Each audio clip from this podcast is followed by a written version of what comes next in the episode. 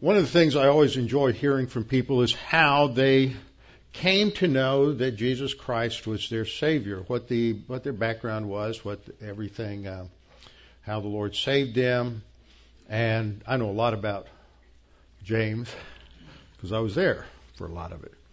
Uh, James is new to us because he, they moved down here from Connecticut a couple of years ago. I first met James when he came to Preston City Bible Church. I don't know what was that, 12, 13 years ago, and uh, since then a lot of things have happened. So um, he has served on the deacon board at Preston City Bible Church. They moved down here, like I said, uh, well, he was almost two years ago, and he moved down here and lived with us for the first three months. So uh, when it came time to expand the board a little bit, uh, mo- I thought the most obvious candidates were both James and Mark Reisinger.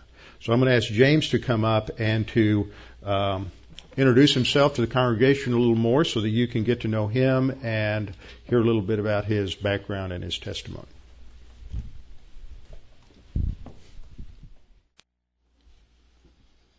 Well, good morning. Morning. Well, thank you. So, Robbie, I've been uh, looking for an excuse to pull off a pastor's prank for some time. and I think uh, this will be a good uh, payback after uh, after I get through this discussion. Um, so it's always um, it's always interesting thinking back on how y- you got to where you are and the decisions you've made in life. And for me, I'm not a very reflective person. So you know, I take what comes at me every day. I make decisions. I, I'm more focused on what's happening in the future. So to, to be challenged and asked to uh, reflect on how did I become a believer? What's the process I went through? What are some of the decisions or things that influenced those decisions? Uh, was actually quite a bit harder than I anticipated. um, and and for me, becoming a Christian was something of a um, uh, it was a tortured path not just for me, but for some of those around me uh, who participated in the process uh, of, of, me becoming a believer. Um, so, in hindsight, as I thought through it, th- there are several things that have happened in my life that, that I sort of think of as, as maybe like God flicking your ear, right? There's little ticks that happen during life uh, early on that you don't anticipate influencing you later, but, but ultimately they do.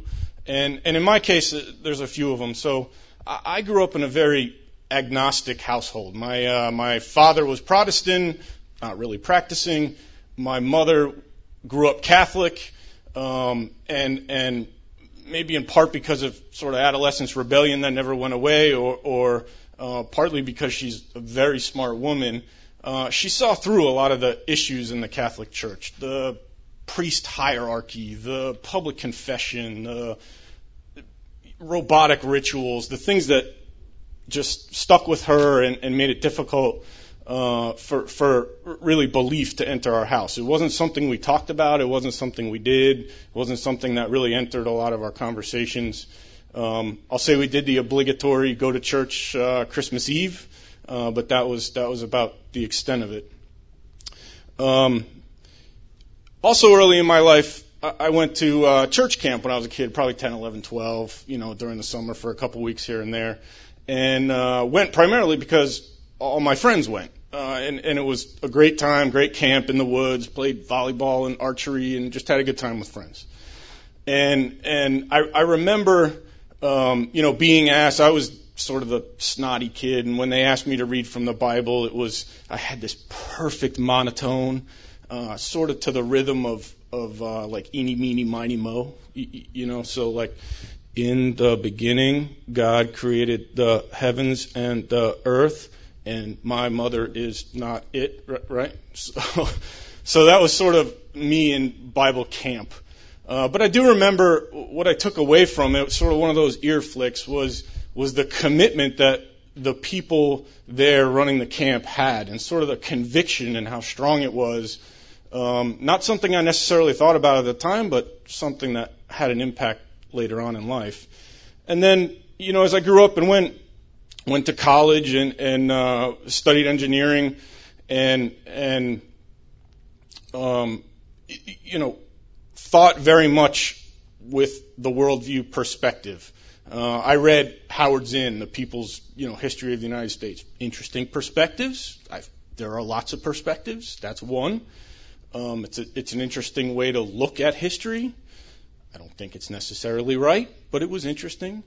But I think some of the books that I did read that another one of those sort of ear ticks was was I read a lot of Ayn Rand. I read that whole series, um, and that really stuck with me because there are just principles that you know you may not agree with everything that that she wrote, but there are some pretty strong principles in those stories and in those books about you know um, just the effort it takes to learn something and apply that learning and, and be rewarded for that learning at the end of the day. Um, and those principles you you see a lot in the Bible as as um, you know as you can imagine. And I can tell you, like most kids getting out of college, early 20s, uh, my mission was clear: go get a beautiful girl, go get a nice car, and go get rich. That was my plan. That was my mission. So I met the beautiful girl first. Good, right? That's the plan. Meet the beautiful girl. So we had a great time. She's witty, very smart. It, it, you know, the the conviction, the the the commitment that I saw in those early church uh, Bible camp days, um, I saw a lot of that in her. It was very much reflective. One big problem: she was a believer and I wasn't. Uh, and, and this led to an ongoing discussion that probably lasted a year and involved lots of people. uh, and um, this is sort of the tortured part, right? So, of, of the tortured story of becoming a Christian, tortured for many of those around me who had to go through the process uh, uh, and, and be challenged by some of the things I asked, and then and then the personal challenge upon myself with some of the answers I got. Um, so Laura started to bring me to PCBC. Uh, I started to listen to the Word, and and I, I think in reflection, I sort of went through a four-step process. I, I, it's it's my my NBA, my non-believers anonymous four-step process. Right. So um, I think for me, it wasn't about you couldn't come up to me and quote scripture and convince me because anyone coming from a worldview, when at, at that stage of my life, first the wall goes up pretty quick, and, secondly the the it's it's difficult. What you hear is so you like a book. Okay, I like books. There are a lot of great writers out there. They come up with very insightful things to say. Um, so, quoting scripture, teaching me scripture, wasn't necessarily the way uh, that anybody was going to going to help me get to becoming a Bible believing Christian. And, and, Robbie learned that early. Laura learned that early. Bryce learned that early. Um, but what they did learn early is that is that because of sort of that methodical, you know, engineer in me, you, you first had to convince me, and this is sort of step one. Could there be a God? Right? So we see evil every day, we see beauty every day.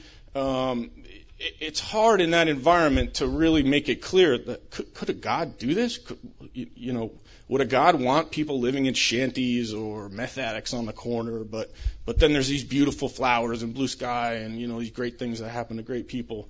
How, how in that environment can there be a God? And that that was really where a lot of energy went.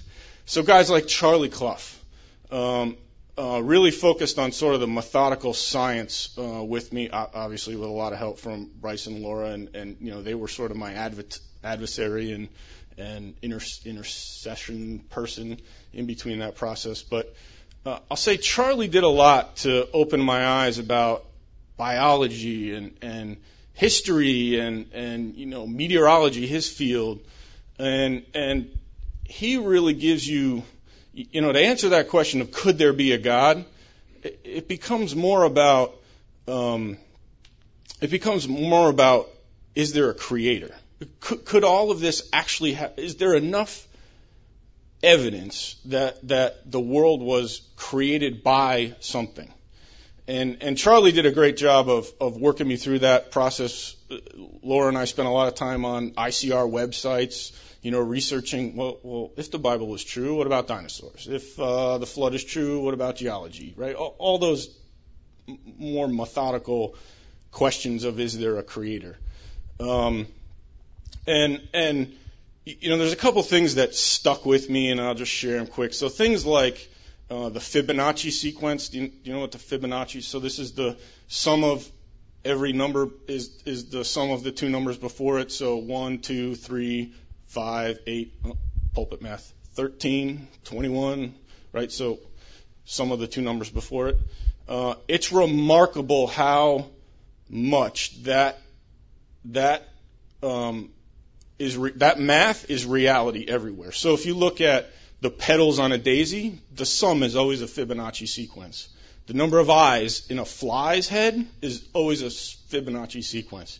It's incredible to see how these things exist. And and if that's true, if if there's math behind a lot of creation, then there's intelligence behind creation, right? Um, so that one stuck with me. The other one that stuck with me was um, and I can't exactly remember how the analogy went, but it was something like um, if if the Earth was created out of nothing, um, the probability of that. Now, I'm an engineer. I spent a lot of time doing statistics courses in college. So when you start talking probability, it starts to make a little sense. So, so the probability of all of this being created, the complexity of the distance of the Earth from the sun and the clouds and the, you know, the atmosphere that protects us and shields us and all, all that complexity, the, the probability of that coming out of absolutely nothing is the same probability of a gust of wind blowing over a desert and building a, a plane, a 737, right? It's not going to happen. You, you know, so so those kind of things stuck with me, and, and through those efforts, it really answered the okay, there, there's a creator. There's, okay, there's a God, right? So, um, step one complete. uh, step two is really, well, which God, right? There's a lot of them out there. So, uh, then I spent a lot of time thinking about, um, you know, Hinduism and Buddhism and all that, and, and you start quickly. I, I didn't spend a lot of time on this, to be honest with you, because quickly you realize, okay, there's all these gods and those religions, there's all these warring factions, and there's no real clear, clear creation. Um, that didn't make a whole lot of sense to me, right? Um, so sort of discount that. So then you're kind of left with the Quran or the Bible, right? You're sort of left with whatever Muhammad is or, or Jesus in the Bible. Um, now, partly because of the timing of this. This was probably 2002, so I wouldn't say um, I gave considerable thought to becoming a Muslim, be- because I won't say that was the that was uh, that was acceptable at the time, but but I did do enough research to realize that you know there are sort of two big surahs that happen in the Quran. There's there's a Meccan surah. This is when Muhammad was in Mecca, wrote a lot of the positive pieces of the Quran, uh, sort of how do you live your life, all the guidelines, all that piece. Um, fine. Then there's the Medina side, which is when he traveled up to uh, Medina, and and this is where he became very um, antagonistic and argumentative, and this is the part of the Quran that's very, um, you know, anti, uh, you know, infidel and Christian and all. And again, not a clear, you know, you stand back, not a clear picture of, of true creation um, um, and, and sort of resolution of the issues we see in life, right? Good and evil. Um, so that kind of leaves you with with the Bible, right? So then you go, okay, so there is a God. It's probably the God of the Bible. Then you got to st- spend a little time thinking about is the Bible, does everything else in the Bible make a cohesive story? Uh, and that's where I spent, uh, and that's where Robbie and others, Bryce and Laura, spent a lot of time with me trying to understand does the Bible communicate a consistent story? D- does it paint an accurate picture of reality? D- d- does it tie the evil and good that we see in the world together in a, in a explanation that ultimately you, you know you can stand back and go, yeah, that that kind of makes sense. Um, so a couple things, you know, this is now step three, right? So a couple things as, as we went through what's unique about the Bible. Um, certainly, the, the discussion about you know needing a savior, kind of unique to the Bible. Um, and why do you need a savior? Because of your sin. And and why is there sin? And and um, how did sin enter the world? Uh, all all pretty well explained in the Bible, right? Um, holds together tightly. Uh, the other thing I noticed at, at this point was um, there was a lot of discussion around sin nature and everybody having sort of a, a propensity for one sin or the other. Right? There are there are individuals who sort of slide towards you know a, a sin related to pride or a sin related to arrogance or lusts or whatever it is, right? And at the time in my life, I, I had become a very young manager. So I was 24 and leading a team in a corporate environment, which is pretty rare to be a manager at, at that point in my life. Um, and and I actually found it really useful because what I was looking at as an early manager is how do you motivate people, right? I got all these individuals who work for me. I have no idea how to motivate them. I, I really have received no management necessarily training, um, other than you know an MBA, which isn't exactly the same as doing it. Um, so I was looking for ways to motivate individuals, and I found that that if you can identify what what their propensity is in their sin nature, are they are they do they you know is there an arrogance piece there, and then you can actually use that as a manager and figure out, okay, if that's your propensity, then I got to find a way to make you visible and recognize you publicly and bolster you, and you'll love it, right? And you'll work harder. Got it, right? Uh, and then there's other individuals you can you can see different motives. Some are motivated a little bit by greed. That's okay. We all like money. Um, so you know you reward them financially. They work harder.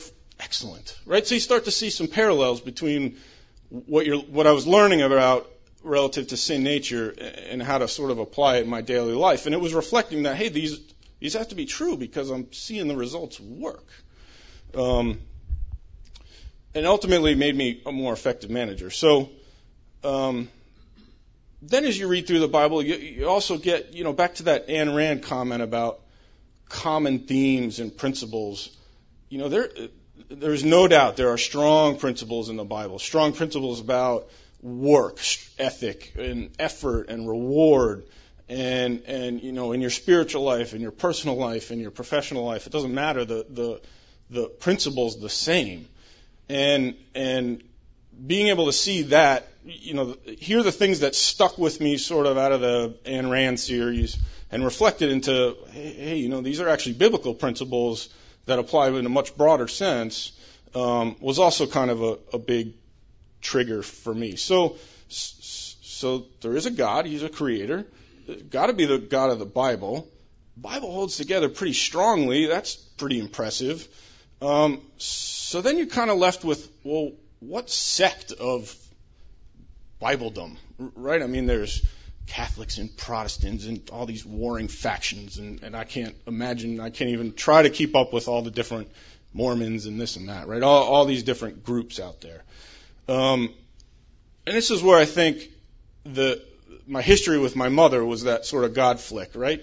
That hey, we shouldn't we shouldn't be looking for something that has this massive construct and hierarchy and robotic rules, and it, it shouldn't and it shouldn't have all this emotion and a party, and it, it should really be, you know, if this is true, if this book is God's word, how, how do we? It, it, should be a methodical approach to trying to understand and, and learn what God wants us to know about His creation and about His role and purpose for us uh, and the future of, of you know humanity. So um, that was sort of the last piece that, that I really needed uh, to, to get over the sort of the hump and, and become a believer. And that really uh, was different about Robbie's church and PCBC, uh, Dave Roseland, who replaced him, um, and was a lot of the discussion, what was the content of a lot of the discussion I had uh, with with uh, Laura many nights about how you, you, know, how this, the study of the Bible, is different than most everything else out there, right? To actually just be a Christian Bible believer. Forget all these little sects and they got all these little differences and nuances that they want to argue about. Just focus on the Word. Um, and and that made sense to me. That you know, as an engineer, as a methodical person, that just sort of made sense. Let's just focus on the Word. We, we don't need all this other baggage and, and exercise. Um, so that's really uh, you know how I transitioned from okay, there's got to be a God, right? My four-step process. There's got to be a God. He's created it. There's enough evidence that says there's a Creator. Um, um, which God got to be the God of the Bible because none of the other ones necessarily hold together. Do, does the Bible hold together consistently a full consistent story? Yeah, pretty much. And then and then I should say yes, not pretty much. Uh, sorry.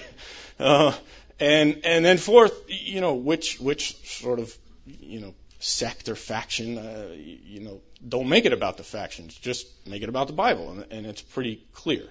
So. Um, you know, for me, there was no, I can't point to a date. There was no bolt of lightning. There was no like clouds, you know, separating. None of that happened, right? It wasn't an emotional experience. It was a decision like any other decision. I made a decision.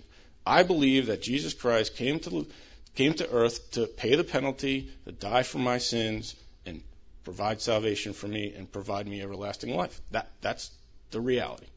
So, um, I became a believer about 15 years ago now, give or take and um, and uh, been been trying hard to grow my spiritual life ever since. Uh, I look forward to the opportunity to to serve this congregation. Um, you know, if you reflect back on what was my mission after leaving college, right? Get a beautiful girl, get a nice job with a nice car, and be rich. Uh, I think if I reflect back, beautiful girl, no argument there, right? um, if I look at my family, uh, I consider myself obscenely rich. Uh, forget about the money. Uh, it is, uh, I have a very rich life. The car, hey, I'm a bit of a grease monkey. Can't necessarily afford what I want, so I'm building it. I'll have it done a little, you know, it's been a 10, 12 year project, but it is what it is. So ultimately, I'm going to hit my goals anyway, right? Um, so, you know, I look forward to serving uh, serving this congregation, and, and hopefully that gives you a little sense of my background and, and how I became a believer, and and sort of the process I went through. Um, Robbie, thank you, and I don't know if you have any questions or. I don't have any questions. I know the story. thank, thank, you. you All right. By the way, for those of you who, uh, yeah. I didn't inter- introduce him. Uh, James' wife is Laura. Wait a minute. I'm going to go to my mic. Uh, James' wife is Laura Birch Bag.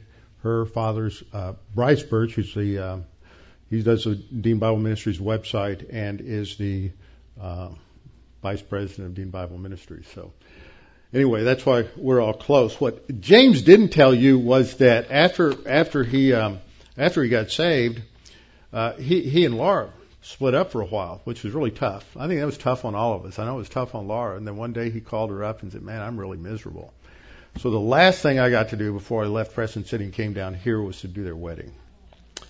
And uh, so that that was re- really great. And then uh, couple of years ago, he got an opportunity to interview with uh, GE Oil and Gas and come down here.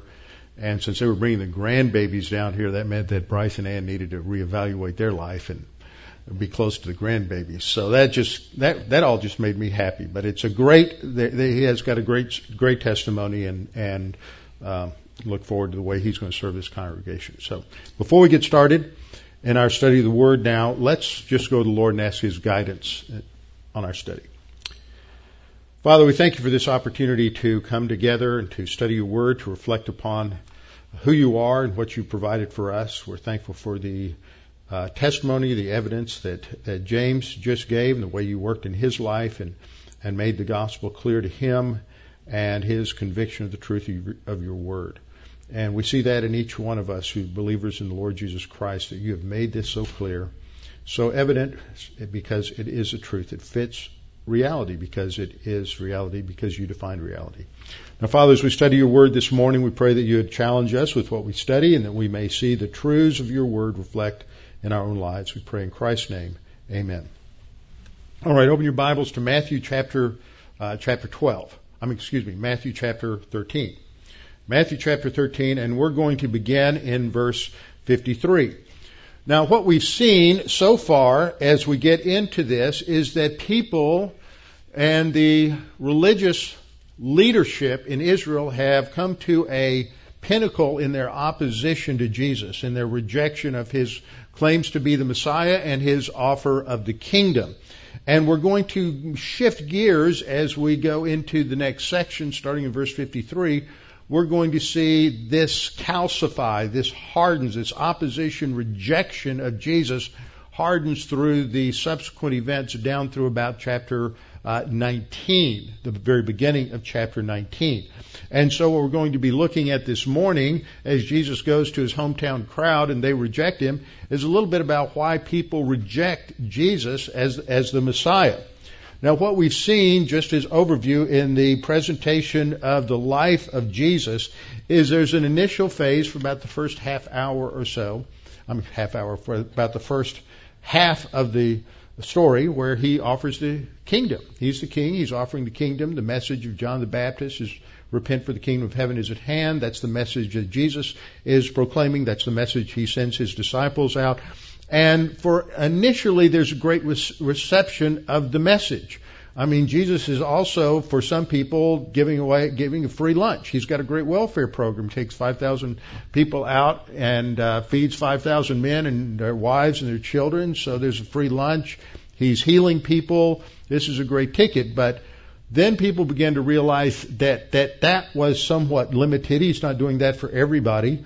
But with the works of Jesus comes a message. And that message is that these works are simply done in order to confirm who he is, and there is a offer of the kingdom, and the people were to accept it. They were then to um, have lives that reflected their acceptance of him. Now, having those kind of lives wasn't the condition for salvation, but it is it should follow salvation that we live in obedience to him. And so once things became clear as they understood what he was saying in the Sermon on the Mount and other things, then there became an increasing reaction and rejection culminating in what we saw in Matthew chapter uh, 12 when the Pharisees say, you really aren't doing this in your own power. This is in the power of Satan. Basically saying Jesus is an emissary of Satan. And this was identified as the blasphemy of the Holy Spirit. Jesus said, You've blasphemed against the Holy Spirit, and this is an unforgivable sin. Everything shifts in Matthew chapter 13. Jesus begins to go private. He's training the 12. He's teaching them. He's preparing them for what will come next. Because with the offer of the kingdom and its rejection, the kingdom is being postponed. So something new is going to come in this intervening period. And we studied that the last couple of lessons in Matthew chapter 13 with the parables about the mysteries of the kingdom. That is, previously unrevealed truth about the kingdom. Now that's going to be postponed, there's going to be an intervening period, and it's going to be characterized by these things. So that brings us up to where we are right now. And in, in those parables, Jesus describes how how um, uh, in this intervening period there are going to be some who respond to the gospel. They'll respond in different ways. Some will respond initially and then fall away. Some might grow a little bit, then they fall away. Others will grow and produce fruit. But there are going to be those who completely reject it and they do not accept the message at, at all. That theme of rejection covers these next several chapters. Now, the first uh, instance of this rejection comes from Jesus' hometown. In Matthew 13:53, we read, "Now it came to pass when Jesus had finished these parables that he departed from there. Now, where was there? There was in Capernaum. What we see here in this map is the Sea of Galilee, and on the northwest shore there was a large commercial fishing village called Capernaum. This is where Jesus lived, where Peter lived. Uh, they're pretty sure they've identified Peter's Peter's house due to graffiti that goes back to the early part of the second century, indication, indicating that Christians, even in the late first century, were making pilgrimage to this location, that this was where there was still a house church meeting that met at the location that was originally Peter's home.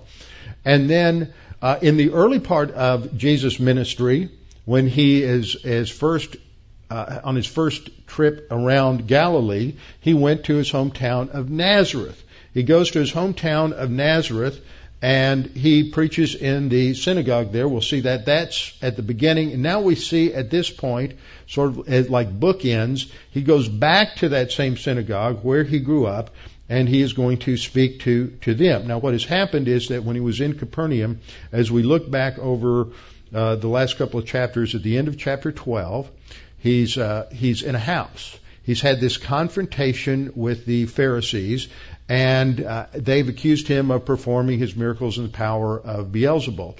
He shuts that down, leaves, goes out of the city there down by the water, and sat in a boat. Big crowd gathers, and he taught them uh, from the boat, seated in a position of the uh, of a rabbi instructing his followers. Then in chapter 13, verse 36, as he's been teaching in parables, he sends the multitude away and he goes back into the house where his disciples come around him and they say, okay, you got to explain this to us because we don't get the parables. So he then began to explain the, par- the, the first two parables to them and then he went on and gave uh, subsequent uh, parables. And then he leaves that house, and that's where we are in verse 53. It came to pass when Jesus had finished the parables, he departed from there and he goes to his own country. This is his hometown. He goes to Nazareth, which wasn't very large. It was a small town. It might have had a population as large as 150 or 200 people. It's very small. It has a synagogue. In a town that size, it's a lot like a small church. Everybody knows everybody, and everybody knows everybody's business, and everybody's in everybody's business. So everybody there would know Jesus from the time he was an infant. And this is exactly what we see. He stands up and he teaches in the synagogue, and they're astonished. And the word there means they're just amazed at the authority, at the clarity of his communication. He's not like the rabbis who are just quoting other rabbis. He's not quoting from the uh, the traditions of the fathers, the other rabbis, the earlier forms of the uh, Mishnah, which hadn't been fully put together yet. Uh, he's not quoting from these things. He's just going to the Word of God itself. He's going to the passages in the Old Testament, and he's just explaining in everyday language what these things mean. And it, it makes uh, tremendous sense. And they're just astonished at how he teaches. He teaches with clarity. He teaches with authority as if he actually knows the author of the scripture. It's evident within the way he communicates that he knows God, that he has an intimate uh, relationship with God, and so they are just astonished. And Matthew summarizes their uh, their response by by his quote. They said, "Where did this man get this wisdom and these mighty works?" Actually, the word "man" I've italicized it here as it is in most translations, they don't say that. Where did this one? Where did he? Where did this guy get this? And notice what they say, how they how they phrase the question. They say, "Where did this guy? Where did this guy get this wisdom and these mighty works?" They recognize that what he is saying is wisdom. They're not saying, this guy's a fool. That doesn't make any sense. They recognize that what he is saying is wise. And they don't question the validity of his miracles. They say he's also doing these mighty works. Now, he hasn't, as we know from uh, parallel passages, he hasn't done very many, hardly any miracles in Nazareth. But he's been now, by the time of Matthew 13:53, he's made a couple of cycles through through Galilee, probably uh, three, preaching uh, tours through Galilee, and there have been uh, hundreds, thousands that have come out to hear him. He's performed many public miracles. Probably a number of the people in Nazareth have seen him. They've heard him. They've, they are eyewitnesses of the miracles, so they're not questioning the validity of those miracles. But they don't want to believe it. They, they, they don't want to accept him. Now, I want you to hold your place there, and I want you to turn to the fourth chapter of Luke. Luke's not hard to find. Matthew's the first gospel. Luke comes right behind, or two, two later. Matthew, Mark, and then Luke. And in Luke chapter 4, we have Jesus' first visit to his hometown and to the synagogue in Jesus. And there's a lot that I could say about this in Luke chapter, uh, Luke chapter 4, but we'll just hit a couple of high points. Verse 16, we read, He came to Nazareth where he'd been brought up. And as his custom was, he went into the synagogue on the Sabbath and stood up to read. And he was handed the book of the prophet Isaiah. That was the parashah for the day. That was the reading. And all, all synagogues have a schedule. Any synagogue you go into on any given Shabbat is reading and teaching on the same portion of Scripture, which is called uh, a parashah. And so he is picks it up and he is reading from Isaiah 61 uh, verses 1 and 2, and he stops in the middle of the second verse because the first verse and half the second verse talk really talk about the first coming of the Messiah, what's what's going to be characterized by. And when you get to the second half of 61:2, uh, you're talking about what happens when when the Messiah comes a second time. So he just stops. And then he says, This is fulfilled uh, before your eyes today, before your hearing today, verse 21. And so look at their response. Verse 22. All bore witness to him and marveled. These people are full of astonishment at Jesus, but they're not believing in him. They, they marveled at what he said, how he said it, and they say basically the same thing. This is Joseph's kid, isn't it? We saw him grow up. You know, my kid played Little League with him. Uh, you know, when Joseph came to fix our uh, olive press, Jesus came along as an apprentice and helped out. We've seen him, and there wasn't anything special about him. Nothing stood out. He was just like any other kid, except uh, maybe somebody was thinking, you know, he never got a spanking. He never smart mouthed me. He never backtalked. Maybe a few people thought about that, but they just thought he was a kid like every other kid. That really says a lot because what the scriptures teach us is that Jesus came like an ordinary human being. There wasn't anything about the way he looked. This is one of the problems you get in some of the apocryphal gospels about Jesus where he's healing the broken wing of a bird or he's uh, performing some little secret miracle somewhere. That kind of thing never happened. He is just growing up as a human being, dealing with life as a human being. He's fully God, but he enters into human history and he becomes uh, becomes a, a, a human being. So they didn't see any difference, so they, they're not treating this. So, uh, anyway, Jesus goes on and says in verse 25, this is what I wanted to point out here. He says, I truly tell you, many widows were in Israel in the days of Elijah when the heaven was shut up three years and six months and there was a great famine throughout the land. Now, why is he saying that? Because he's pointing out that the gospel not, that gospel in the past, in terms of the Old Testament gospel, came to Israel through a prophet Elijah. But he's, he's making a, a comparison between the negative volition of the folks in, in uh, Nazareth at his time, and he's comparing that with the negative volition that the folks in the northern kingdom of Israel had at the time of Elijah. They didn't want to respond to God. And so God had, uh, had brought, had sent prophets, and he had revealed truth to the northern kingdom, and they rejected it, rejected it, rejected it. And God said, "Okay, it's time to institute uh, some some of the uh, discipline that I promised I would in Leviticus chapter uh, uh 26, and we're going to have a drought. Elijah announced the drought, and then Elijah had to go into hiding because King Ahab wanted to kill him. He was the number one public enemy, and he wanted him dead because he was blaming all the drought, misery, economic collapse, everything on, on Elijah. And so Elijah finds a place to hide. God takes him to uh, first to the uh, Kerith Brook, where he's taken care of by a raven, and then takes him to uh, the widow of Zarephath. Zarephath was in the territory of Phoenicia and Sidon. It was Gentile territory. And see what's happening in when we come to the Mark, uh, Matthew passage is Jesus has already announced that because Israel has rejected him, he's going to be going to the Gentiles. That's why I wanted to go to this. This is a pattern that you see even in the Old Testament that when Israel rejected God and went into idolatry, went into apostasy, what happened? God blessed the Gentiles and God promised and prophesied in the Old Testament that that would happen again and the gospel would, and God's blessing would go to the Gentiles. So this is what's described in this episode in verses 25 and 26. And then he takes a second episode in verse 27 and said there were many lepers in Israel at the time of Elisha the prophet. Elisha was Elijah's successor. But no leper in Israel was cleansed. Only Naaman the Syrian, a Gentile, was cleansed because of negative volition, when people decide, I really don't want to know about God, I really don't want to respond to the gospel, I, I really don't want to believe Jesus died on the cross for my sins, what happens is God's going to take the gospel somewhere else. He's not going to force anybody. And that's why again and again when Jesus is teaching, he says, let those who have ears hear. Is if you're really interested in the truth, then listen.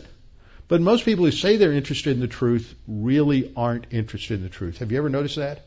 that you, you sit down with somebody and say, let's really try to find the truth about something. And what they really mean is, we're going to find the truth that I'm comfortable with. And they don't really want to find objective truth that, that no matter what happens, we're going to find out what is actually true. So they've already set up their minds and they have uh, rejected him. And this is seen in the last verse of this section in Matthew 13:58 that Jesus did not do many mighty works there, that is, in Nazareth, because of their unbelief.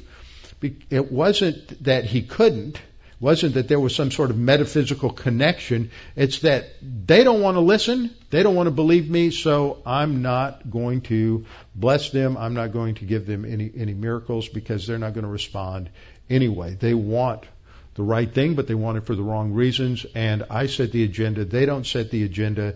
And so uh, he didn't do any very many mir- miracles there. But their response was basically uh, related to the fact that there wasn't anything special about Jesus. They said, "Who is this guy? We know his dad. It was, it was Joseph, wasn't he the carpenter's son? And his mother was Miriam. We we know her. And he, look at his brothers, James, uh, Joseph, Simon, Judas. Now they were not believers at this time. They're just looking at the family. And we knew his sisters. Now these are real brothers and sisters, not like the Roman Catholic Church. It says, well, they were cousins or relatives, lived down the street, whatever, uh, because they believe in this thing called the perpetual virginity of Mary, which means she was still a virgin even after she gave birth to Jesus.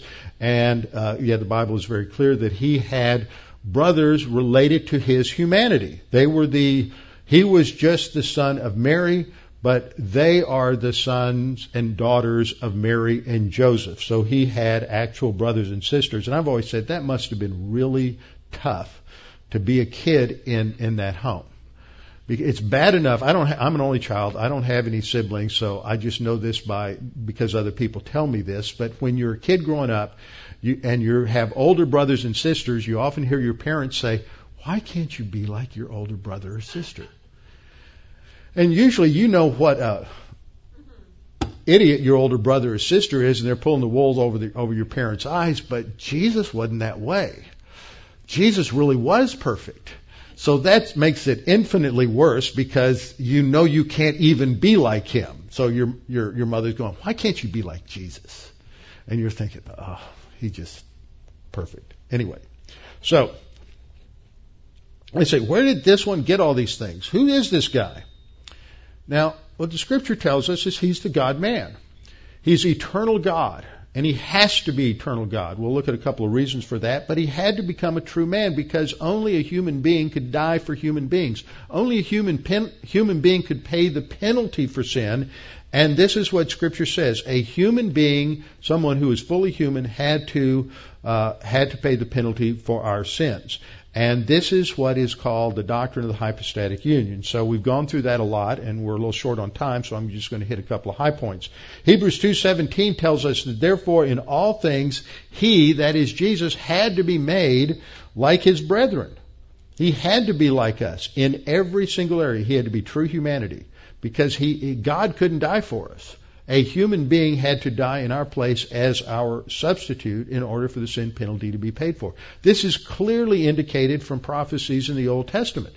Two specific ones. Isaiah 7:14 as a sign is given. Behold, the virgin shall conceive. Now, there's debate over the Hebrew word alma there, but in most places where it's used in the scripture, it refers to a young woman of marriageable age. It doesn't necessarily mean a virgin, but it does mean a young woman of marriageable age. But in most contexts, it indicates some, a young girl of marriageable age who had not had sexual intercourse was was a virgin.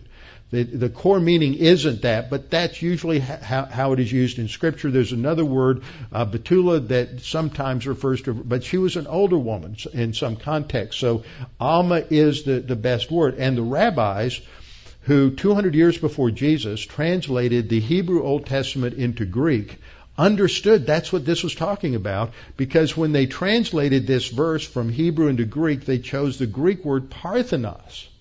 And, and that means a virgin very clearly it is a technical word for, for, for Parthenos, and so they uh, translate it that way. So they clearly understood this. And besides, there's nothing significant. This is a sign. This is supposed to be big neon flashing lights that something unique has happened here. But let me tell you, it's not unique for a young girl of marriageable age to get pregnant. We probably all know at least one without benefit of marriage. That's not a sign. There's nothing miraculous about that happens every day. But this is clearly a sign. A virgin is going to conceive and give birth to a son. But that son is going to be named Emmanuel, God with us. So he's born. He has true humanity, but he is also the incarnation of God. Isaiah 9, 6, and 7 says the same thing. A child is born, human birth. He's a human being. Unto us a son is given. Now, this was written by the Old Testament prophet Isaiah around 700 BC. So this this is a long time before before Jesus comes on the scene, 700 years before Jesus comes on the scene. This is like like in our time frame, this would be before Columbus discovered America. That long ago. Precise prediction. And that he's called mighty God and he's called the Father of eternity. So this human being that's born is also God, clearly seen from the Old Testament. Philippians states it this way that he was in the form of God, verse 6, but he didn't consider it robbery or something to grab hold of to be equal to God. The form of God means that he had the essence of God, he was fully God, but he made himself of no reputation, taking on the form of a bondservant and coming in the likeness of men. He took on humanity, added humanity to his person, entered into human history, and humbled himself and became obedient to the point of death, even the death on the cross. Now, in early church history, they had to wrestle with this. Who was Jesus? And that's a big question for people. Who was Jesus?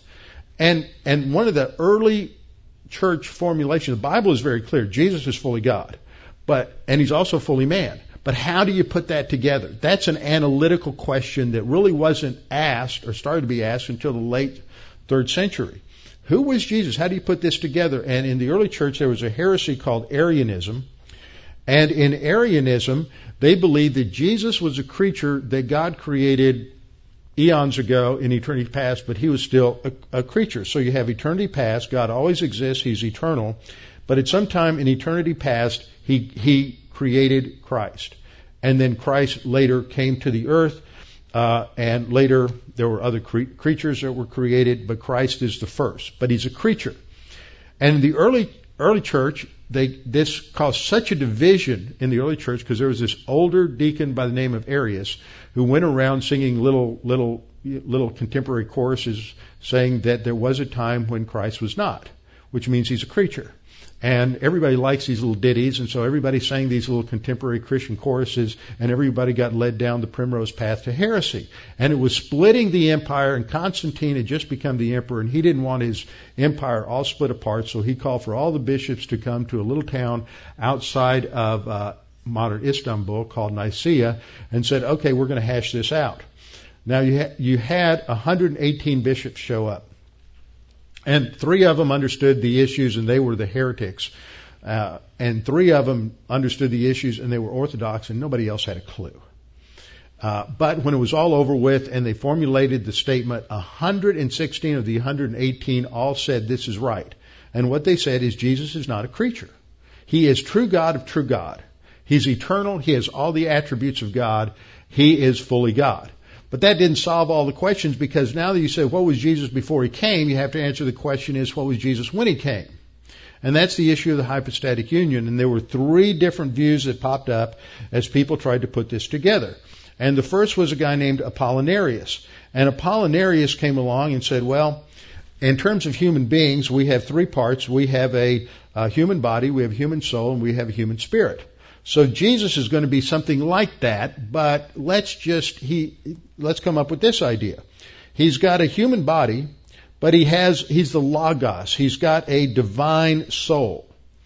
But then he has a human spirit, which means he's not really truly man because he doesn't have a human soul but he's not really fully God. He's kind of in between. So the whole issue with Apollinarianism uh, didn't work, and they pushed the button. Went, mm, if that's your final answer, you lost. You're out of here.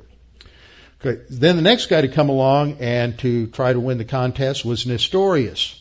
And Nestorius said, okay, here's the deal. Jesus has a divine nature, and he has a human nature. He has a He's a divine person and a human person. He's got two natures and two persons and they don't mix at all. There's no unity. He's just like a like he has multiple personality syndrome. And the buzzer came. Mm, that's your final answer. You're out of here. Third guy to take a shot at it was a guy named Eutyches. And he said, okay, if he's not two natures and two persons, then we'll just put him in the mix master and blend up his deity and his humanity, and it's going to be completely uh, mixed together. So they're blended. So he's not fully God and he's not fully man. He's just this third something. And once again, got the buzzer. You're out of here. That's not the answer. So when they came to understand who Jesus was, they understood that he was fully God and fully man, united together in one, as one person. He had a human nature, had divine nature, but he was one person united together in the person of Jesus Christ. And that was resolved at a council called Chalcedon in, in 381. So this is who Jesus is. But people want to reject Jesus for a lot of different ways. I just want to briefly give you six reasons why people reject Jesus. First of all, they reject Jesus because he doesn't fit their preconceptions. This was the problem we saw back in Matthew 11 when Jesus is challenging and confronting uh, the Jews. He said, you, you, you played a tune and you wanted to have a marriage a wedding ceremony, but we didn't want to dance to that tune. He's talking about himself and John the Baptist. So then you said, well, let's play funeral dirge. And so they played a funeral dirge, and we didn't want to play funeral dirge, so um, so we were out. Uh, we didn't fit your preconceived notions. You expected a political Messiah. That's not what you're getting, so you rejected us. It was preconceived notions. That's the same thing happening in Nazareth. They had a preconceived idea of what the Messiah would be, and that's what a lot of people think. They say, okay, I have an idea of what God should be like, and I have an idea of what, if we're going to need a Savior, what He should be like, but the Bible doesn't fit that, so I'm going to reject it because they know it all, right? They're omniscient, so they know what it should be. And so that's one reason why a lot of people uh, reject re- reject Jesus. Scripture says that Jesus had a greater witness than John the Baptist, and that his works demonstrated that. Uh, yet, despite all of his miracles, the Jews still wanted to have a sign. That's what they kept saying. They wanted to have a sign, and this was uh, has always been a problem. Even Paul in uh, 1 Corinthians 2 says the Jews seek for a sign, but the Greeks look for wisdom. And God, Jesus is saying, "I'm God. I'm not dancing to your tune." I will give you enough evidence to prove I'm who I am, but I'm not going to do every little crazy thing that you want me to do just because you ultimately just want to be like Gideon. You want to find something that you think I can't do so that you can reject it. Second reason people reject Christ is they don't like the exclusivity of Christianity. They don't like Christians who say there's only one way to God. But Christians didn't say that. God said that. And see, they're just as exclusive. They're going to say there's a, every way goes to God. So let's say there's a hundred ways. All roads lead to God. Buddhism, Hinduism, Mormonism, Zoroastrianism, everything leads to God. Now, if they hold that position, then essentially what they're saying is if that that's really what Christianity says, which means they've distorted Christianity. But we have to be honest, and Christianity does say there's only one way. and that's Jesus. He died on the cross. Jesus said, I am the way, the way, not a way. I am the way, the truth, and the life. No one can come to the Father except by me. That's pretty exclusive. Noah said the same thing. He said there's only one way to survive the flood, and that's go through the one door on the ark. The Bible is always exclusive, but people also come along and they say, well, okay, we're to, if you're going to be that way Christian, then, then you can't say, you can't hold to your Christianity. If every way leads to God and you're saying that there's only one way that leads to God, which is Jesus, then we're going to reject you. Isn't that being exclusive? You are excluding Christians. So ultimately, the people who say, I don't like Christianity because it's exclusive, are in fact being exclusive. They're excluding Christianity. That's what's called the blindness of arrogance and the irrationality of arrogance. So, uh, people who reject Christ because they uh, reject the exclusivity of Christian really have another problem. And that's really the third reason why people reject Jesus. They don't believe in Jesus because they just don't want to. They just don't want to. And this is what Jesus says to the to his audience in John 5:40. He says, "You're not willing to come to me that you may have life. You're not willing. You just don't want it, and you've made your decision for whatever reason. And there are a lot of reasons other than the six I'm talking about. People just don't want to trust in Christ. A fourth common reason is that some people don't want to because they uh, they don't want to admit they're a sinner and in need of salvation. And that's just called arrogance. And it's called a failure to understand sin. We're not sinners because we sin. The Bible says we're sinners because we're born that way. We sin because we're sinners. Adam's the one who sinned. We're condemned because of Adam's sin, and that corrupted him. And so everything that he produced biologically is corrupted. Uh, that DNA from Adam goes through everybody, and we're just all, all, corrupted. And so it's no big deal to say you're a sinner because everybody does. Sin is anything that violates the standard of God, whether it's thought, word, or something we say. So they don't want to admit they're a sinner. And some people are just downright convicted if they're in the presence of a sinner. I read a story, short version. Billy Graham was playing golf with with uh, Nixon so they had to have a couple of other players, so they got a couple of pros in there, and one of the pros just came back just griping, complaining, angry, throwing his clubs in the clubhouse. Somebody said, What's the problem? I said, I had to play golf with Billy Graham today. I said, I can't stand all that religion. The guy said, What did he say? Nothing. What do you mean nothing? He said, Nothing. He didn't have to. I know what he stands for. And that made me mad all day long and I played a lousy game. That's a reality. Just because you and I exist as Christians and people know that we believe that the Bible is true means they hate us because they're convicted. They don't know what to do with the guilt and the, their own knowledge of their own of their own sin. But Scripture says we're all sinners, all have fallen short of the glory of God, but that's okay because Jesus paid the penalty, and through faith alone in Him, you don't have to do anything. He cleanses us from sin and we have eternal life. Fifth reason is because people have been deceived by false teaching. Whether it's philosophy, whether it's religion, whether it's their own screwed up ideas, people are deceived. And ultimately that's a reflection of the deception of Satan. 2 Corinthians 4 4, whose minds the God of this age has blinded, and they don't believe. That's it. Satan blinds us through giving us all these religions and philosophies and ideas and they and they don't work. A lot of times people have to work through that. That's what James talked about. I remember those days when he and Laura would go out on a date. That date consists of sitting down in front of a computer, pulling up the website from Institute for Creation Research, and reading through their answers to these questions like, well, what about dinosaurs and what about the kangaroos and and how did uh, the Grand Canyon get formed? And that's what they would talk about. And eventually I would get questions like, well, James said this and I didn't know what the answer was. I couldn't find it. What do you say? Uh, we went through those things. But people need to know answers. And that's not wrong with giving them answers. I think somewhere in the Bible, somewhere does say that we need to be ready to give an answer for the hope that is in us. Second or First Peter three fifteen, something like that. Okay. Last reason. People, some people don't trust Christ because they're afraid of what other people will think about them. You know, that's really a, a poor reason to do or not do anything. Is you're worried about what other people will say. But this happens in in the Bible. Look at this in John chapter 12. Now this is talking about those who are believers, but it's true for unbelievers. Nevertheless, we're told in John 12:42, many among the rulers, many of the Pharisees believed in Jesus. So that means they were saved.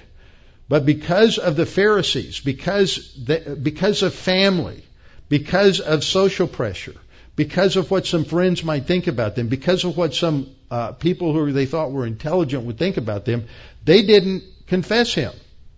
In other words, they didn't make it publicly known. They were just what somebody used to call a secret service Christian.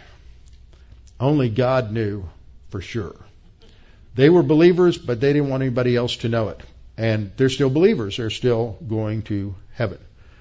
When we share the gospel with people, I find that at times, especially if you talk to them for a while, took James, I think, about a year. We had um, Jim Speedy was here in this congregation for for many years. He did the same thing. You know, one day all of a sudden he's talking like he's a Christian, and James was like the same way. He said, well, "Wait a minute, what's going on?" Well, I trusted Christ, but I really didn't want you to know because I wanted to make sure it was true. And uh, I've heard that story many, many times, but over the course of time, a good question to ask some people is just what's keeping you from trusting in Jesus? Why do you reject him? And then let's talk about those answers. Because a lot of times people have heard things, wrong things, screwy things. They've listened to the Discovery Channel, the History Channel way too much, and they've heard all this stuff. And they just want answers. They don't want to think that if I become a Christian, I'm going to put my brain in neutral and, and I'm just going to become some robot.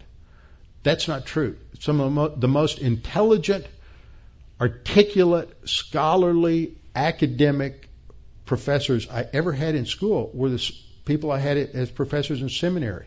They put the professors, the PhDs I had in undergraduate work to shame. I mean, they were more organized. They had two, in some cases, three PhDs, not only from Dallas Seminary, but Oxford, Cambridge, Harvard, all kinds of places. They were intelligent men, well educated men, and they had answers. It's not, so, so we have to study the facts. Sometimes that takes a while because when people are smart, they want to know the answers. And we are to what? Give an answer for the hope that is within us. With our heads bowed and our eyes closed. Father, thank you for this opportunity to study these things this morning, to be reminded of your uh, goodness to us in providing us salvation, something we can't do. But you sent a Savior, you had a plan. It took uh, almost 4,000 years to prepare the human race for that plan and to provide the Savior that you prophesied about and promised about for those 4,000 years. And he appeared and he fulfilled all the prophecies related to salvation and to the messianic work of salvation and he fulfilled all those types, all those pictures, all those images, and paid the penalty for our sin. He was the Lamb of God who takes away the sin of the world. Father, we pray that there's anyone listening today who's never trusted Christ as Savior, who is not sure about their eternal destiny, not confident about where they're going, that they would uh, recognize from what the Bible says that there's only one sure and certain answer, and that is Jesus Christ. He provides life, He provides hope, he provides blessing. Only through Him do we have a relationship with you. And only in a relationship with you do we have real life. Father, we pray that you would challenge us with what we studied this morning. We pray this in Christ's name. Amen.